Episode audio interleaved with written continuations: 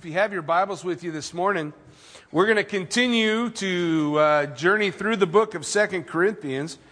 Uh, I think last time we made it all the way to verse 7. So we're cooking. But um, we're excited about Second Corinthians because if you remember last week when we talked about it, Second Corinthians is an opportunity for Paul to share his heart. Often we're reading things and he's correcting issues. You know, hey, this is a problem, don't do this. That's a problem, fix that. You know, and he's, he's kind of giving direction on, in all of the, the churches that, that he planted through his missionary journeys.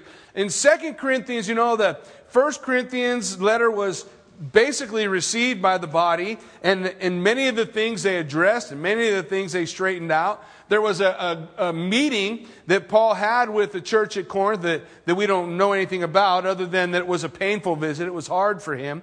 And then afterwards, uh, he writes this letter. And in this letter, you get to see Paul, you get to see Paul, the real person.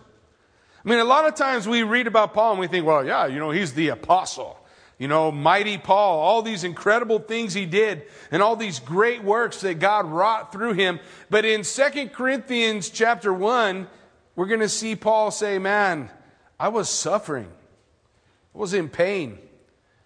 I almost gave up. Have you ever felt that way? You ever felt like, you know, if it's going to be this way, if it's going to be this hard, Forget this. You know, I, I was, it wasn't this hard when I was a pagan. Before I gave my life to Jesus Christ, things were, were much easier, and now it's all this difficulty, all this pain, all this sorrow, all this hardship. Forget it. You know, I, I'm ready to quit. Now, Paul was there. Paul was there. And he gives to us in 2 Corinthians his heart that says, Man, though I was there, God was there too. Guys, when Jesus said, I will never leave you or forsake you, he meant it. If we feel like we're standing in the darkness alone and there's nobody around and nobody cares or, or, or nobody, Jesus is right there in the room. But we're giving power to the enemy listening to his lies as he whispers in our ear, oh, Jesus don't care about you. He's got a lot of other things to do. I mean, he's running a whole universe. And you're just this little person, you know? You're this little piece of it. Why, why do you, should you think that, that God would care about you? But, you know, David felt that way, right? In the Psalms, he wrote, Who is man that you are mindful of him? Who is man? David's like, Who am I? Yet, the God of all the universe loves you so much, there was no price he wouldn't pay just to know you more. And he wants to reveal to you his will. He wants to reveal in your life his plan for you. But oftentimes, that which negates God's revelation in our life is our unbelief. It's our inability to overcome and to really press in to the Lord Jesus Christ. Now, I was asked, um, I don't know if I shared last week, I get confused when I, I teach three times, so could have been one of those times. But I was, I was asked by someone, Jackie, what do you mean by pressing into the Lord? And, and I thought it was a viable question. This is what I mean that Jesus Christ is your everything. You get done with work. You know how sometimes we get done with work and we can't wait to get home and, and see our husband or wife. Like right now, Kathy been gone for three days. I can't wait for her to come home. At, well, I can, but when she, as long as the house is clean. But we're working on that. But uh, I, I want to see her. Well, that's the same way. That's what I mean by pressing into Jesus, that He becomes a main thing in our life. Man, if I'm alone, I want to spend time with the Lord. Well, I got lots of choices when I'm alone. I turn on a TV, I go rent a movie, I could go out and do something, I go out party with some friends, I can do a lot of things. But pressing into Jesus means He becomes central, that I don't want to go left or right unless He is leading me left or right. And some people will say, well, Jackie, that's fanatical. Amen. Yeah. You know, Jesus said, I have come to give you life, life more abundantly, and yet we don't experience the abundant life. Why not? Well, it's not because Jesus lied, because we allow that seed of of unbelief. That's why I relate so well to that father who brought his child to Jesus and, and said, Lord, will you heal my child? And the Lord said, you know, if you believe, he'll be made well. You remember the story? And the father, he goes, Oh, I believe. Help my unbelief. Because he knew he wasn't in the place he needed to be. And do you realize it's not our ability to say, well, then now today I'm going to concentrate and I'm going to make it happen. Because, folks, that's a work of the flesh. And in the flesh, you can't please God at all. Jesus would tell the Pharisees, you would be better off to circumcise the foreskin of your heart. Because circumcision spoke of something that was to take place inside. It's that desire the love that wants to place Jesus first. Performance, that comes later. The desire is what's necessary. The desire to know more of Him, to experience more of Him. And that's what Paul wants to really get across to the church there in, in Corinth. He, he wants them to understand because they're facing hard times. Anybody here facing hard times? They're going through difficulties. Hey, folks, the Bible tells us what's coming, right? We try to comfort ourselves by saying sooner or later it'll get better, but one day that won't be true. You know that, right? The downward spiral of man will come, it will happen, and things will go from bad to worse. But God, who is rich in his mercy and the love with which he has loved you, has given unto us everything we need to overcome. Not he will give it. The book of Ephesians tells us that we have been blessed with every spiritual blessing in the heavenlies in Christ Jesus. In him is everything we need. And Paul found that to be true in the depths of despair. And he encourages us this morning that we might know hey, I can experience that too. Jesus is here. Even in the dark times, even in the hard times, desiring to pour himself out into us, to strengthen us, to encourage us, to lift us up, that we might do the work He's called us to do. You realize God hasn't called us to do something He hasn't equipped us for. He doesn't call us and then say, now you're on your own to figure it out. He says, I've given you every gift. Just press into me. Press into me and allow me to provide that for you. So as we take a look, beginning at verse 8, listen to what Paul says. For we do not want you to be ignorant, brethren, of our trouble which came to us in Asia, that we were burdened beyond measure, above strength, so that we despaired even of life. Man, you guys realize Paul had it rough, right? I mean, sometimes you think it'd be exciting to go to a new place and start a new thing, but you remember how that worked for Paul?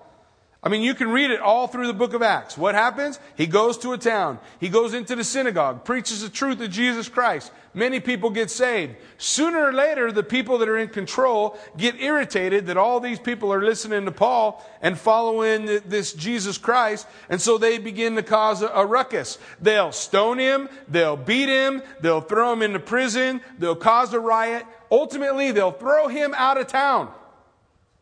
And then Paul goes to the next town and does the same thing his whole life. You remember way back in Acts chapter 9 when Jesus Christ first called Paul to the ministry when he saw the light in Damascus and was blinded, and, and when uh, Ananias came to him and prayed for him, and the scales were removed from his eyes. You remember, Ananias said, Lord, don't you know who that is? I don't want to go talk to him. He kills Christians. And Jesus said to him, You go, open his eyes, for I will show him how many things he will suffer for my name's sake. As soon as Paul was armed with the truth, there was no price he wouldn't pay. Nothing that he wouldn't do, nothing that he wasn't willing to go through. But it doesn't mean that in the depths of that, he didn't despair. Hey, I've been there. You know, hang this. Life be a lot easier just to be a normal person again. I remember when I first came on staff at Joshua Springs, it was kind of like working behind the scenes at Disneyland. You have this idea what working at a church is like, right? It's, the people are holy. They walk around floating. They don't even really leave footprints anywhere. There's, there's just all this prayer and praise and happiness. Well, let me tell you, that's kind of how it works here because I'm the only one. When you're in a church where there's other people, all of a sudden that stops working that way. Not because I'm holy or not holy, but because when we put people together, what do we have? Conflict. Oh, do you see how he looked at me? Or do you hear what she said to me? Or that's the reality of human beings. There's no getting away from that. And there'd be time where you're trying to, I'd say, well, I'm trying to serve the Lord and I got all this stuff and people criticizing and blah, blah, blah, blah, blah, all this junk. And you say, you know, forget it. And the scripture tells us that we are to consider Jesus in those times. Consider Jesus, who, for the joy set before him, endured the cross, despising the shame and is seated at the right hand of God. Did Jesus give up? And the book of Hebrews said, None of you have gone to bloodshed striving over sin. In other words, last I checked, we none of us been crucified lately. If Jesus didn't give up, if Paul didn't give up, we need to realize that the strength and the power of the resurrection that God poured out upon his son, he also poured out upon Paul, he also gives to you and me. The power to overcome. It's here. It's always here. It's always with him. So Paul says, I despaired even of life. In verse 9, yes, we have the sentence of death in ourselves, that we should not trust in ourselves, but in God who raises the dead. Listen, he said everything was falling apart, and he brought Paul to the place where he couldn't trust in himself. Do you realize how important that is, by the way? You know how easy it is to trust in yourself? Piece of cake, right? Well, yeah, Lord, it's all right. I got this one. It's a little problem. Well, in a couple minutes, it's going to get bigger. I don't need you, Lord. I, I, I don't want to bother you for this. I can do this. I have the ability. I am going to mess it all up because I am trying to do a work of the Spirit in the flesh. We can't do that. Paul, in writing to the Galatians, would say, Oh, foolish Galatians, who bewitched you that you would turn so quickly from the way? Do you believe, having begun in the Spirit, you can finish this in the flesh? I mean, take for example just the thing that God's done here in, in building this body and building this church, putting the walls up and the, and the, and the tile in and, and making all the, the necessary improvements and, and right now the roofing and all the stuff that's been going on. We can look at that and say, hey, God, I got it. I know this is what we'll do, and this is how we'll do this, and this is how we'll do that. We are always constantly, as human beings, in danger of, in danger of taking the control out of God's hands, ignoring His still small voice, and running on our own to, to complete something. And the scripture lays out for us what it is that God requires trust in the Lord with all your heart. Then lean not in your own understanding. But Lord, I don't understand. Good. You're not supposed to lean in your understanding anyway. You're supposed to press into Him. And God will meet us there. God will meet our needs. God will accomplish His work in us. We've got to step out of the flesh and allow the Spirit to work. What does that mean practically? It's really simple. Really. The problem is we leave it out all the time. You want to know how simple it is to, to function in the spirit and not in the flesh? Stop and pray. What? Yeah, I know. I do the same thing. I'm running around the house like a chicken with his head cut off. I can't find my keys. I don't know where my keys are. So I asked my wife, and she says, How am I supposed to know where your keys are? But let me tell you something about Kathy while she's not here. I remember, yeah, I'm going to be in trouble later. You can pause the recording right now. I remember Kathy one time being real busy cleaning things up and moving stuff. And she grabbed my keys, and I happened to be watching her when she did it. She grabbed my keys. She had trash in this hand and keys in this hand. And she put the trash in the basket where the keys go, and she threw my keys in the trash can. And I said, Baby, what you, you just threw my keys away? Oh. So now every time I lose my keys, like, Kath, did you throw my keys in the trash? Now, she's never done it again, but you know, you know how our heads work, right? So I'm running around, and have you noticed when you look for something, uh, the places you look get more and more ridiculous the longer you look? Like I'm looking in the, the ice dispenser in the freezer. I'm, I'm looking in the cupboards, like maybe when I grab that box of cookies, I put my keys up there, you know. And Kathy will always do this. Jackie, why don't you pray? Now, why is it when she says that, in my spirit, I say, I'm not going to pray. I just want to find my keys.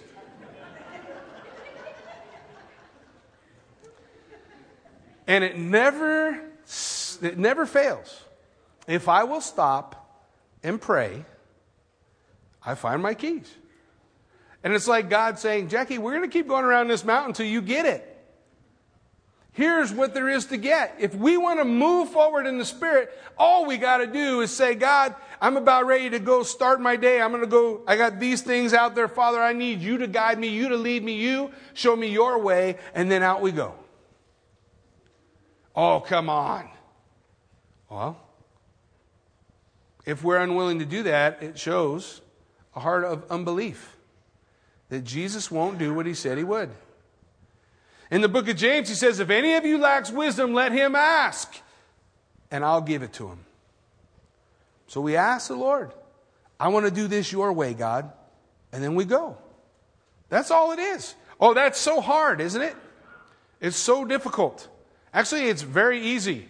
And our nature just rubs against it like, oh, that can't possibly be the way.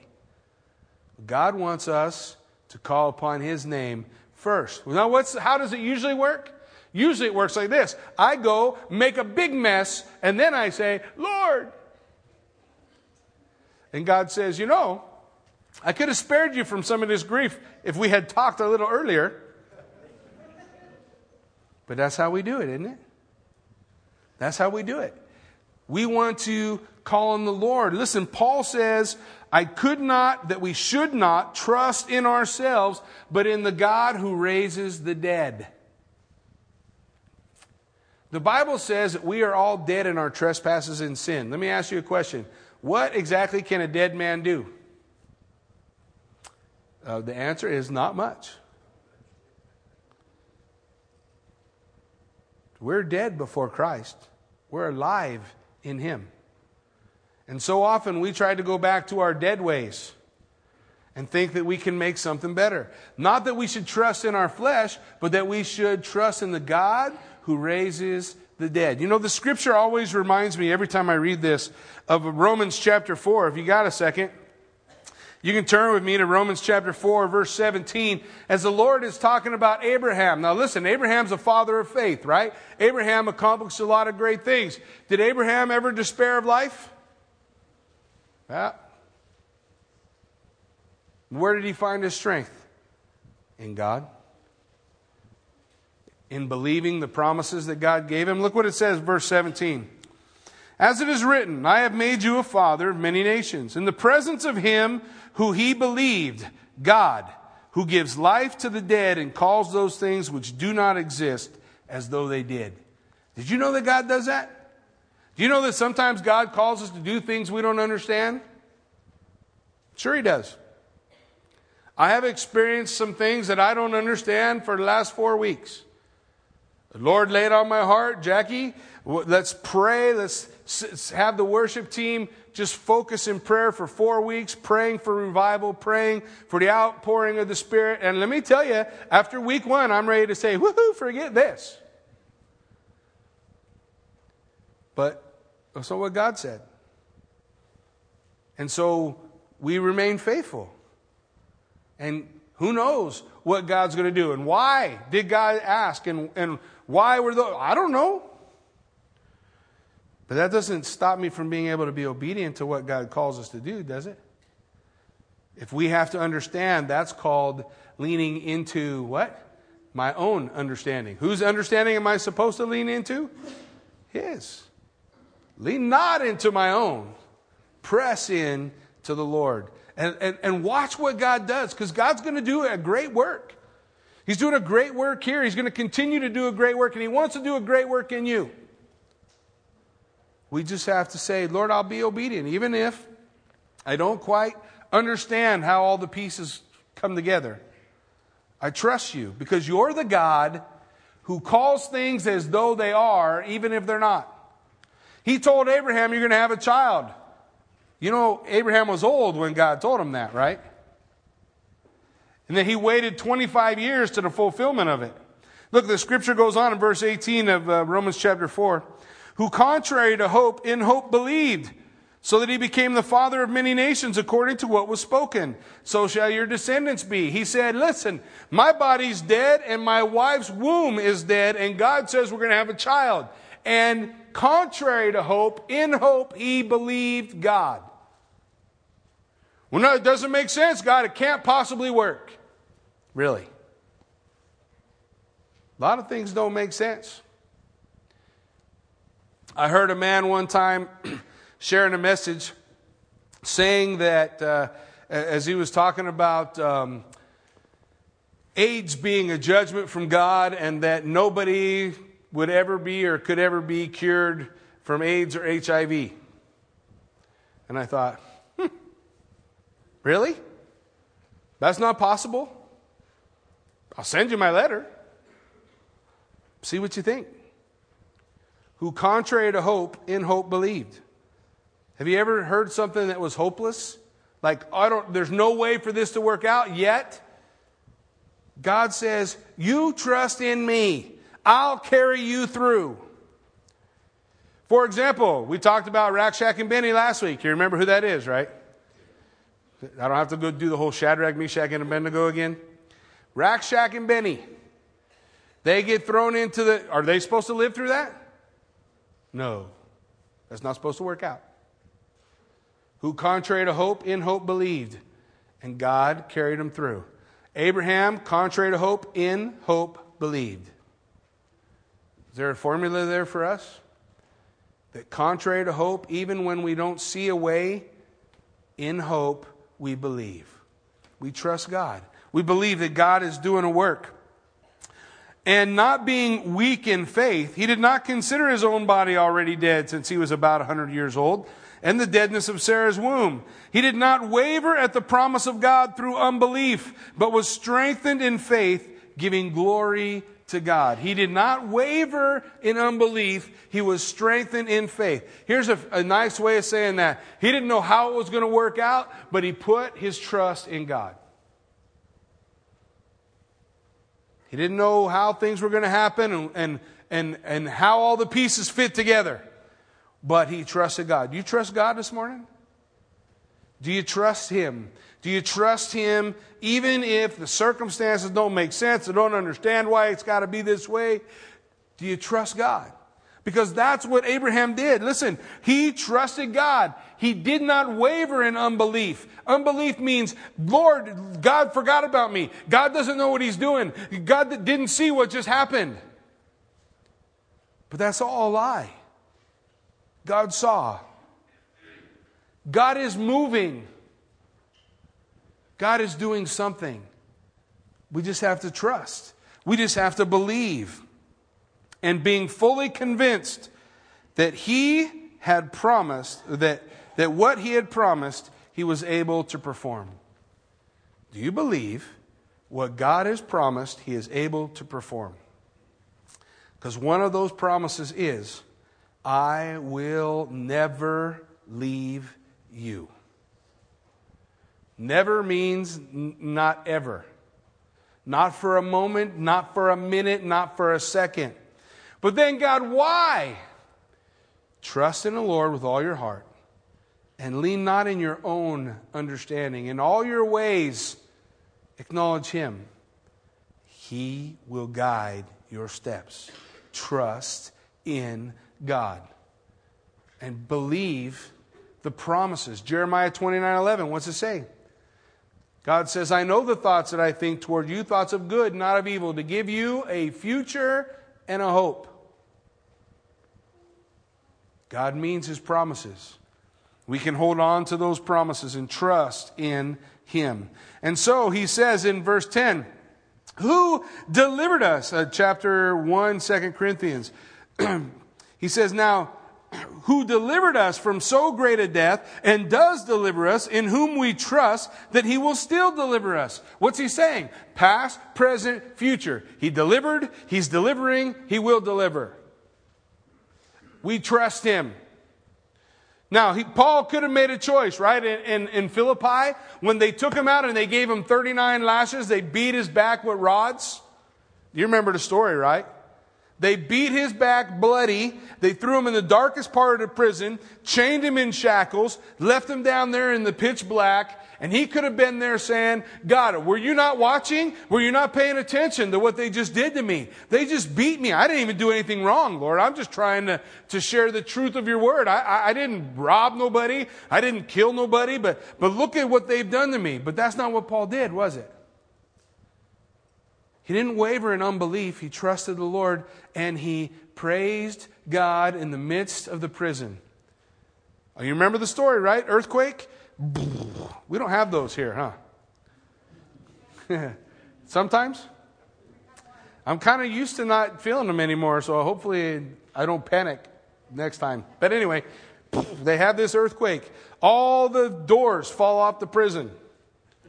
The jailer's getting ready to, to, to kill himself, and Paul says, Don't kill yourself, we're all still here.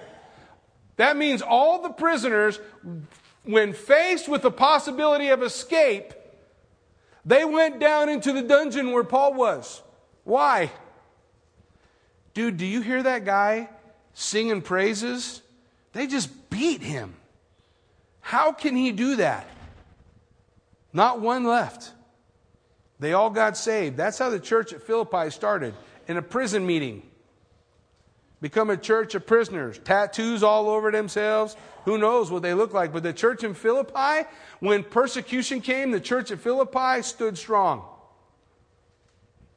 because they had endurance. They learned endurance by the things that they suffered. God will deliver. Do you believe? Do you trust Him? Put your faith and trust and allow Him to do that perfect work. For our boasting, or I'm sorry, you, in verse 11, you also helping together in prayer for us. Guys, do you realize how vital corporate prayer is to the body? We have three prayer meetings a week. We have a Tuesday night prayer meeting, we have a Thursday morning prayer meeting, we have Sunday night right at the, at the end of service, the last 20, 25 minutes of service, we have a, a prayer meeting then. Do you realize how vital that is? You see, for a long time, I thought like prayer meetings are kind of boring and it's the same old thing, and I can pray from home. So I'll pray from home, you go to the prayer meeting, we'll, we'll get it covered that way. There's just one problem with that, right? Every time God poured out his spirit in the New Testament, it was corporate prayer. The body gathered together. Remember the upper room? 120 people praying together? And what happened? God poured out his spirit and changed the world. It happens in prayer. We talk and we, we have email prayer requests that go around. Susie Jones sends those out so that we can be aware, made aware of the things that are going on. But God calls us to corporate prayer. God calls us to pray. Here Paul says, listen, part of our deliverance was you praying for us, you gathering together and, and, and lifting up your prayers. That that was part of the deliverance that God worked. God wants us to gather together and pray. Why? Because that is pressing into Him. Pressing into Him. Praying. Well, if I pray, will it change anything? Yeah. How do you know? Uh, Bible says so. Isn't God going to do what God's going to do anyway? Yeah. Well, then how does that work? I don't know. I just know it works. I just know that God says, hey, pray. Daniel prayed, and the children of Israel were released from captivity to go into the land again. Because one person was willing to repent, God poured out his mercy on a nation. If my people who are called by my name will humble themselves and pray. That's what God's calling us to. That's what we see working here.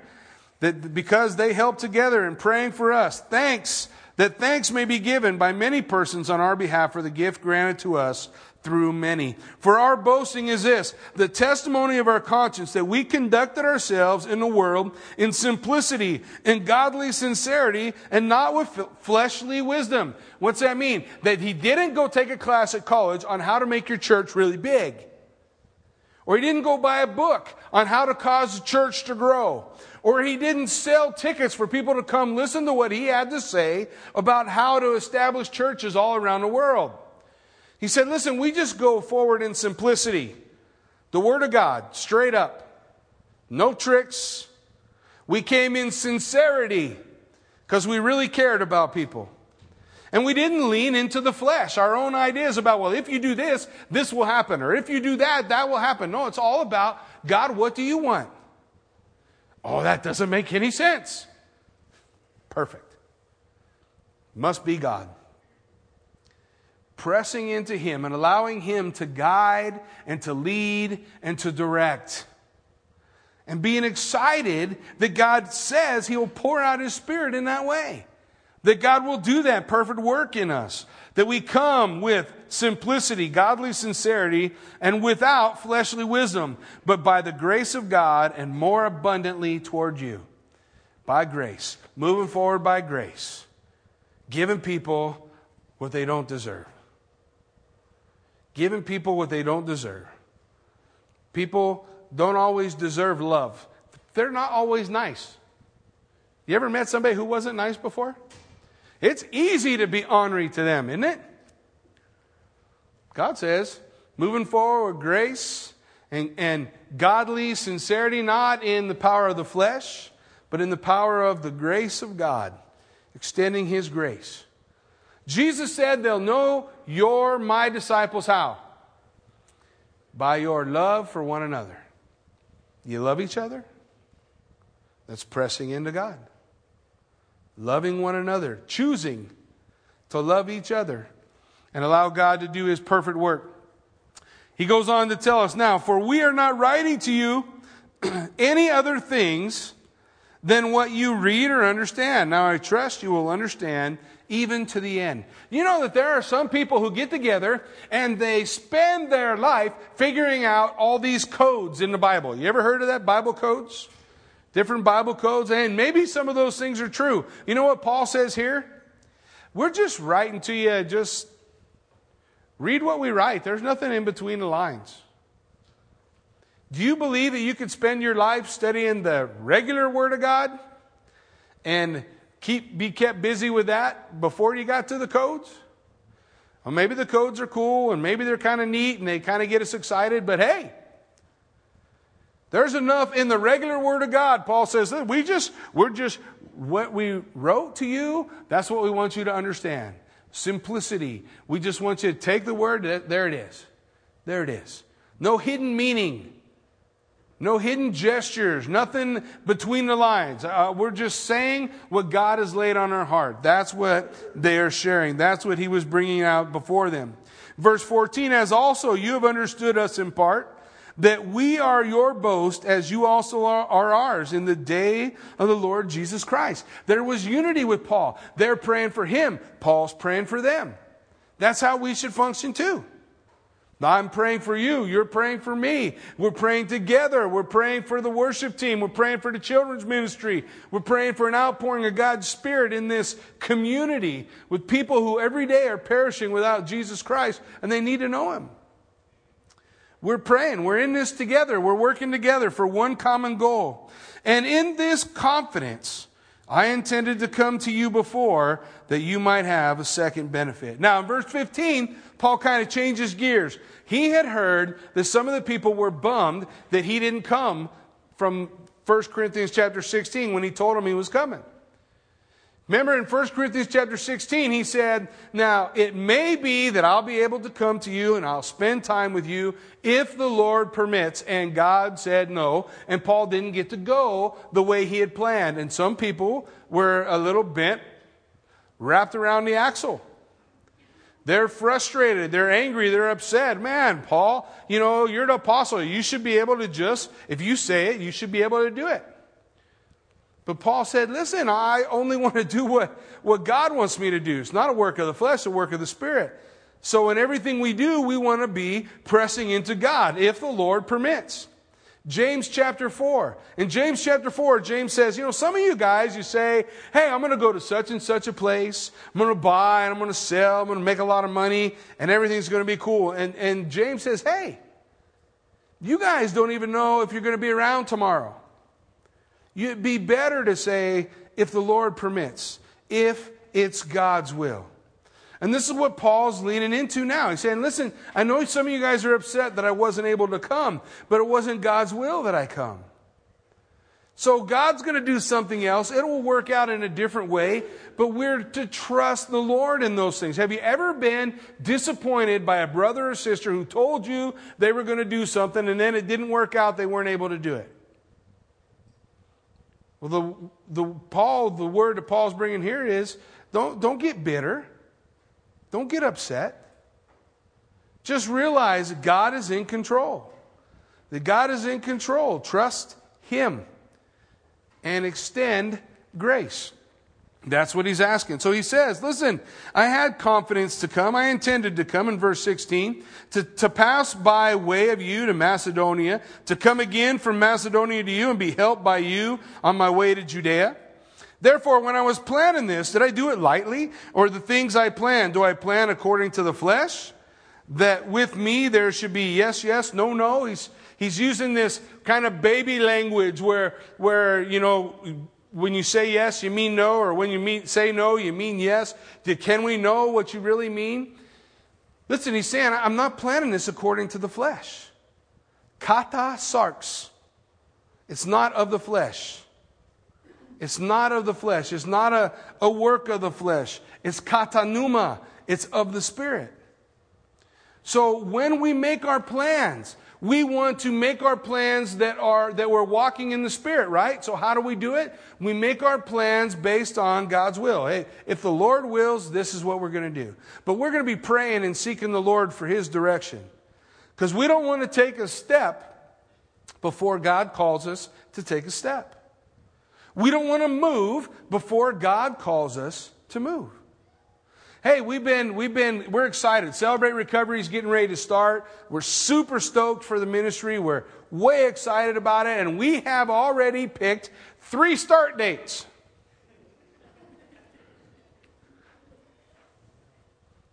But we can't be so anchored to our start dates that we're ignoring what God's saying. And sometimes in our excitement, God says, Not yet. Wait. Not yet. Wait. And then he says, Go. We have to be willing to listen, right? We have to be, I'm not going to ever be so set to, to my own plans that I don't want to hear what God's directing and what God's saying. So, how do we find that direction? In prayer, pressing into the Lord. God guide, God lead. And after that prayer, we move forward and we make plans. And if we do it wrong, God will say, No, no, no, scratch that up, write it in pencil. Don't write it in ink yet, Jackie. So we are able to make the adjustments the way God. Do you believe that God will guide you if you ask Him to guide you? Do you really think that God's will for your life is so secret, He doesn't want you to know? He wants you to find it all by accident. He wants to show you. But how is it that He's speaking to us? Is He speaking to us in that mighty, roaring uh, whirlwind? The tornado? Is he speaking to us in that storm and lightning and thunder and the wind? Whoosh. what did the scripture say? God wasn't in any of those things. What was he in? The still, small voice. Where's that still, small voice hit you? Hey, sometimes right behind you, right back here. Jackie. That's when he speaks. We just have to pay attention to what we're tuned into. Right? What we're tuned into makes all the difference. What am I tuned into? What am I listening for? Paul says, listen, I'm not tuned into the flesh where nobody, I can never really know what I'm, what I'm saying. Yes, yes, no, no. He says, no. But as God is faithful, our word to you was not yes and no. Our word wasn't flipping back and forth. Our word to you was, and it's written for us in 1 Corinthians chapter 16, if God permits, this our plan. If God doesn't permit, we don't want to make it happen. So he says, God is faithful. God was faithful. He guided our steps. We trust him. We trust the Lord.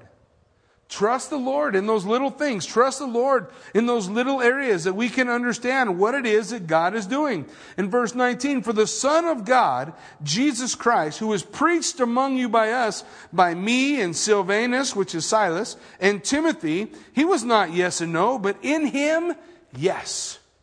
He's saying, listen, we're preaching to you Jesus Christ. Is Jesus Christ not yes and no? He's yes. He is on the money all the time, always right. The rest of us, our aim's not so good. But if we press into Him, He'll guide, He'll direct, He'll lead. If we trust, if we believe, we put our hope in Him and let Him do the work. Let God do that thing that He wants to do in our life, how He wants to do in our life. Because in verse 20 it says, For all the promises of God in Him are yes. In him, amen, to the glory of God through us. All the promises of God. What does that mean? That means that Jesus Christ fulfilled all the ifs. What do you mean? Well, we're, listen, we studied the book of Leviticus on, on Wednesday night, and, we, and we're studying the book of Numbers, and in those books, we see God telling the children of Israel, if you do this, then I will do that. And the children of Israel failed.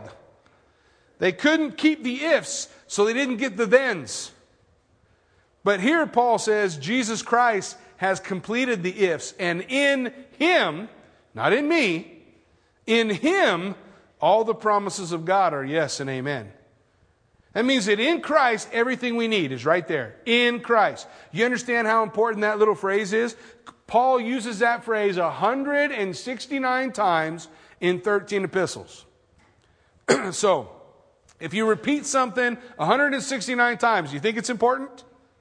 To be found in Christ. For in Him all the promises of God are yes and amen. In Him we have everything we need. In Him we have the hidden wisdom and the treasure kept in, in these clay pots. We have everything that we need under the sun, but it's all in Him. All we got to do is press in. All we have to do is set Him at that rightful place in our life. Let God have control. That's what Paul learned. I give God control. Sometimes He lets me come to you, sometimes He sends me somewhere else. But I'm going to let God guide, I'm going to let God lead. I'll still make plans, I'll pray, and God will direct me in those plans. Sometimes He'll change where I'm going, sometimes He won't. But it's all going to be about Him, for Him, to Him, because He is the main thing. Do you believe that? He is the main thing. He is everything that we need.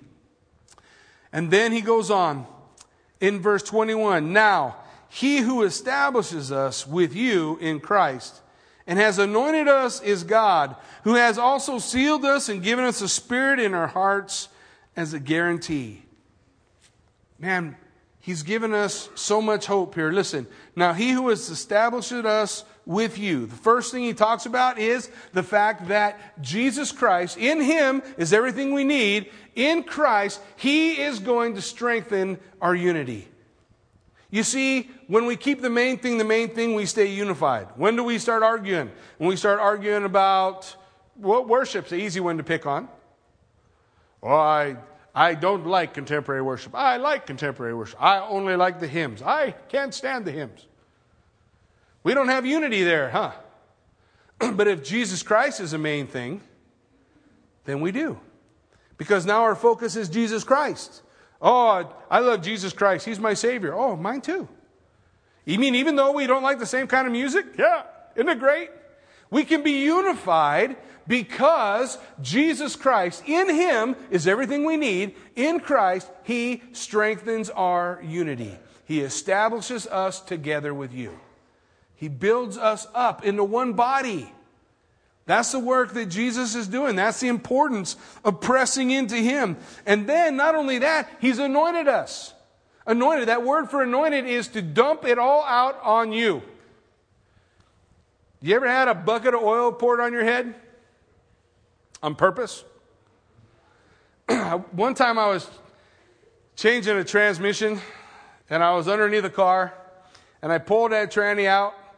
It was automatic transmission and it spit goop all over me, all over my head, dripped down back, dripping down my back. It just was horrid everywhere. You get a little bit of oil on you, and it is, you don't just get it off. You don't just go get a towel and go, oh, there, did I get it? No. You're covered. That's the word he uses here. But he's speaking of the Holy Spirit. Jesus Christ has poured out this oil upon you, the oil of the Holy Spirit that just flows down your head, down your back, all around you, everywhere you are. It's leaving little drips like a, like an old Harley. You can tell where you're, you've been parked because you're leaking oil everywhere. Hey, that's the idea that He, Jesus, in Him is everything we need. He's poured out the oil of the Holy Spirit upon us, and wherever we go, we leave a sign that we've been there. What's the sign? The Holy Spirit reaching out in the love of Jesus Christ to people who don't know Him. In Christ is everything we need, and that's one of the things the anointing of God. The empowerment of God to do, to be, to go wherever God's calling us to go.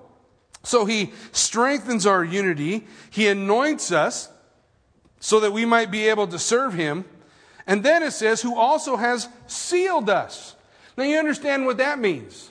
Sealing, it means that God has put his stamp on you. He's put his stamp on you. What did that stamp mean? Listen, in those days, a seal showed ownership. It means that you belong to God. What else did that stamp show? It showed security. It meant that God or whomever's stamp it was was watching out for you. Ownership and security. God said, I place my seal on you. You are mine. Listen, folks, there's great hope in this because Jesus said there was a guy who had a hundred sheep and 99 he knew where they were, but one was missing. And what did he do? He left the 90 and 9 and he went after the one. Why? His seal was on the one. That's my sheep. I'm going to go get him. I'm going to go get him. And the security that did, did that sheep's life rest on his own choices? Only on so far as he put his faith and trust in Christ. After that, Jesus keeps us. For I know in whom I have believed and I am persuaded, he keeps me. I have security in him and I belong to him because in Jesus Christ, I'm sealed. I got the stamp of God on my life. Does it make me good? No. It just makes me His. It just makes me His. It makes me secure in Him. He's not sitting up there with his thumb in his mouth ready to rub that stamp off of my forehead. He stamped me. I belong to Him. So we're sealed in Christ. He sealed us and He's made us part of His family. And finally, he's given us the Spirit as a guarantee. The fourth thing that we have in Christ, that we experience those promises, everything that we need in him, a guarantee for your future. You got a guarantee for your future today? You know what tomorrow holds? I don't know. I know my dad at one time, he was uh, living life pretty good. Retirement was all there, you know. Him and his and his wife were were living in Arizona on a golf course. Everything's great. My dad's all stoked. Hey, life is good. You know how long it took for that to all disappear? One day. One day, the market goes upside down and the whole thing's gone. Just not there anymore. Well, you still have the paper that the day before was worth so much, but today it's not worth any of that. And you can't pay your bills on what the paper used to be worth. You got to pay it for what it's worth now. Do we have any guarantees at all for the future? In Christ, your future is guaranteed. You will spend eternity with Him. No more tears, no more sorrow, no more pain, no more hurt. For eternity, dwelling in the middle of perfect and complete love. I don't even think we can really fathom what that means to be in His presence. But by giving us the Holy Spirit, He has said, I guarantee your future. I guarantee it. Now, tomorrow may go sideways. Life might be upside down. But in Christ, our future is guaranteed. In Christ, we are sealed, we're owned, and we're secure in Him. In Christ, we're anointed. That oil is all over us. In Christ, He's strengthening us together as a family, binding us together. You don't need anything else. In the scriptures, one of my favorite verses is Give us this day our daily bread. Why? Because I don't need more than that. A man, he had this big old harvest, and he said, No, my harvest is so good, I can't even fit it in the barns. I'm going to tear down these barns. I'm going to build big barns. And I'm, so I can put that harvest. And after I bring that harvest in the big barns, I'm going to rest and take it easy. And God said, You fool. You made your life all about stuff and acquiring things. And the only thing that really mattered, you ignored. Tonight, your soul is required of you. This was your last day. How did you spend it? God wants us to get focused, to, to, to, get our lives focused on, on Him. Well, it doesn't mean that we stop everything else, it just means we make Him central. We put him in the middle. When Jesus steps, we step. He moves left, we move left. He moves right, we move right. Wherever God goes, we go. And that we press into him. Why? Because in him is everything we need. Everything we need.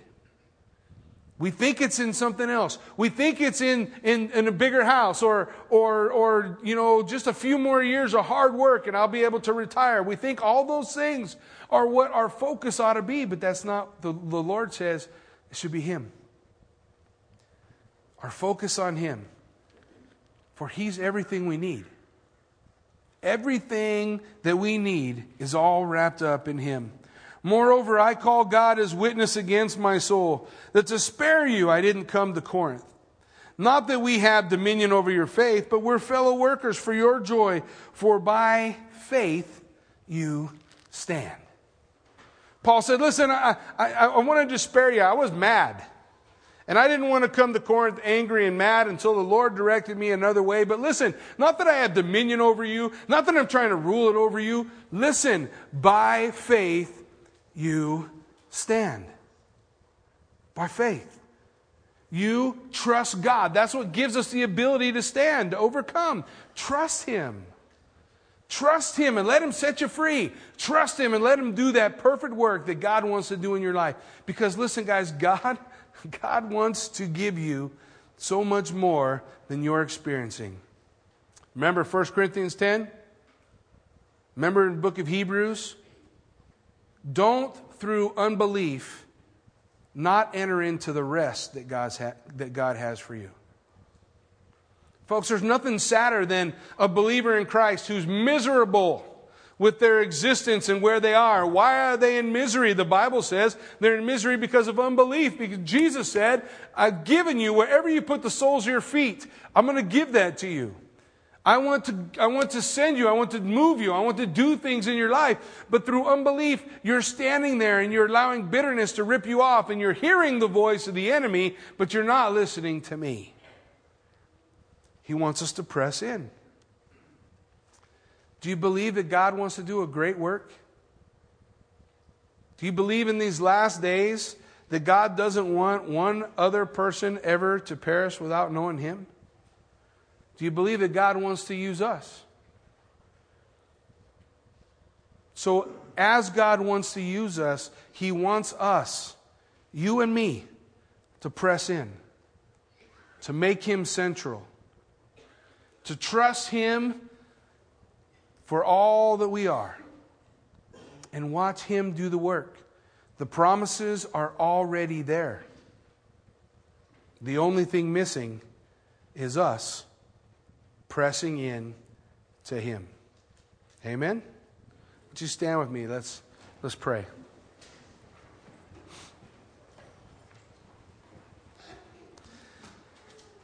Heavenly Father, Lord God, we do thank you for this time. Father God, as we just come before you, Lord, we ask that, that you would move, Father God, among us. We pray, Lord, that God, you would guide us and lead us. Lord, that you would prepare our hearts to be able to receive that work that you want to do, God. For indeed, though life is hard, God is good. Though things aren't always easy and we don't always have the answers, you are always good, Lord.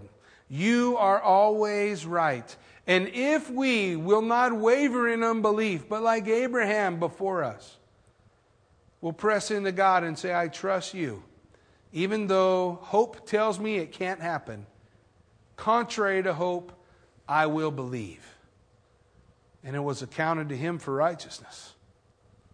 Abraham became the father of faith because he trusts you.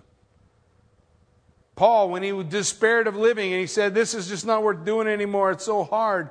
Yet, God, you met him in that place. And despite his despair, he trusted you and you delivered him and you will deliver us. Lord Jesus, I thank you for the promises that we receive in you. I thank you, Lord Jesus, that in you, in Christ, we are strengthened together in unity. I thank you that in you we have the anointing for service, that we can do what you're calling us to do because you give us the strength we need. I thank you that in you I am yours and you are mine. And I can be secure in you because there's nothing I can do to make you love me more. And there's nothing I can do to make you love me less. Oh, Lord God, I thank you so much for the guarantee of my future. I thank you that Marv understood that. He wasn't afraid. He knew he was going home. God, may we rest in that guarantee that you give us that indeed, Father, you are doing that perfect work. Do that work in us, Jesus. Father, move. Change us from the inside out. Be glorified in the lives that we give unto you. And we'll give you all the praise and the glory for it. In Jesus' name. Amen. We're going to close in worship. We want to invite everyone to, to be able to hang out and fellowship afterwards. Also, if we have any of the elders or uh, prayer counselors available, if you guys would spread around, if there's anybody here this morning that needs prayer, we'd want to give you the opportunity for that. Just come on up and you'll be able to pray. God bless you and go in peace.